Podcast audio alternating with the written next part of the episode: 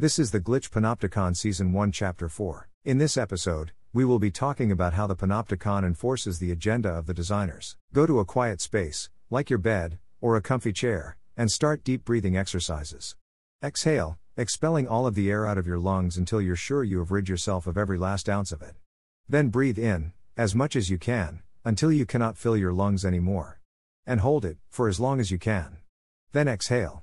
Expel every ounce of air, until there is no more to expel, then hold it, for as long as you can. Keep doing this, stretching each cycle longer and longer, beyond what you can tolerate, just a little bit longer than what you can tolerate each time. And you will begin to hear a distant beeping sound. A low frequency sound. Like the beeping of a hospital monitor keeping track of your vital signs. This low frequency beeping, which is rhythmical, and repeats periodically, sets the rhythm of your socially conditioned bodily rhythms.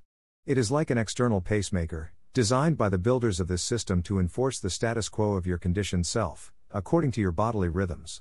It is either extremely high frequency rhythmic beeping just outside your normal auditory range, or it is just below it, I am not 100% sure, but it conditions your rhythms by unconsciously altering the rhythms of your breathing. The best way to dislodge this rhythm is to alter your breathing patterns through deep breathing techniques. But you will notice that as your rhythms change, it is adaptive, not static, it fixes on your rhythms and reestablishes the conditioning over time.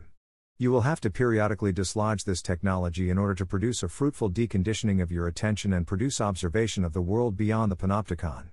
It also helps to use other methods to alter your bodily rhythms, such as by sleep deprivation, fasting, and other techniques designed to have it break. It is unclear to me what the source of this technology is, or where it resides.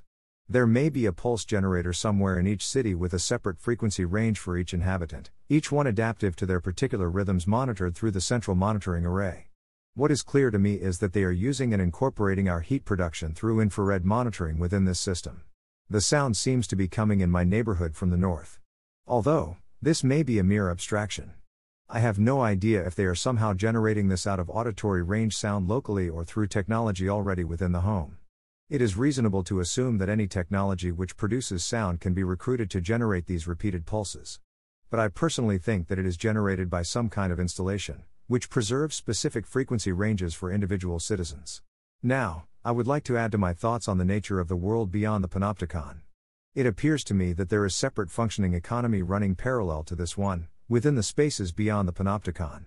It has its own currency, its own banking system, etc., and in this parallel system, Operating in the shadows of each exchange, individuals who are aware live.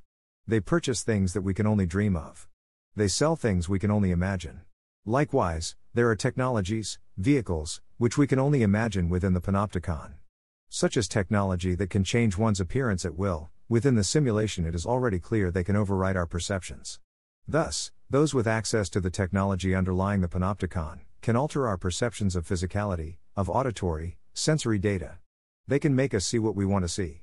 Which means, we may not notice when a car which looks like it's from 2060 drives by at high rate of speed. Or when that Asian fellow suddenly transformed into a Caucasian. They have designer drugs which can alter perceptions by tapping into the programming of the panopticon. There is little that they cannot do. That's the end of the podcast for today. If you enjoyed it, please like, comment, and subscribe.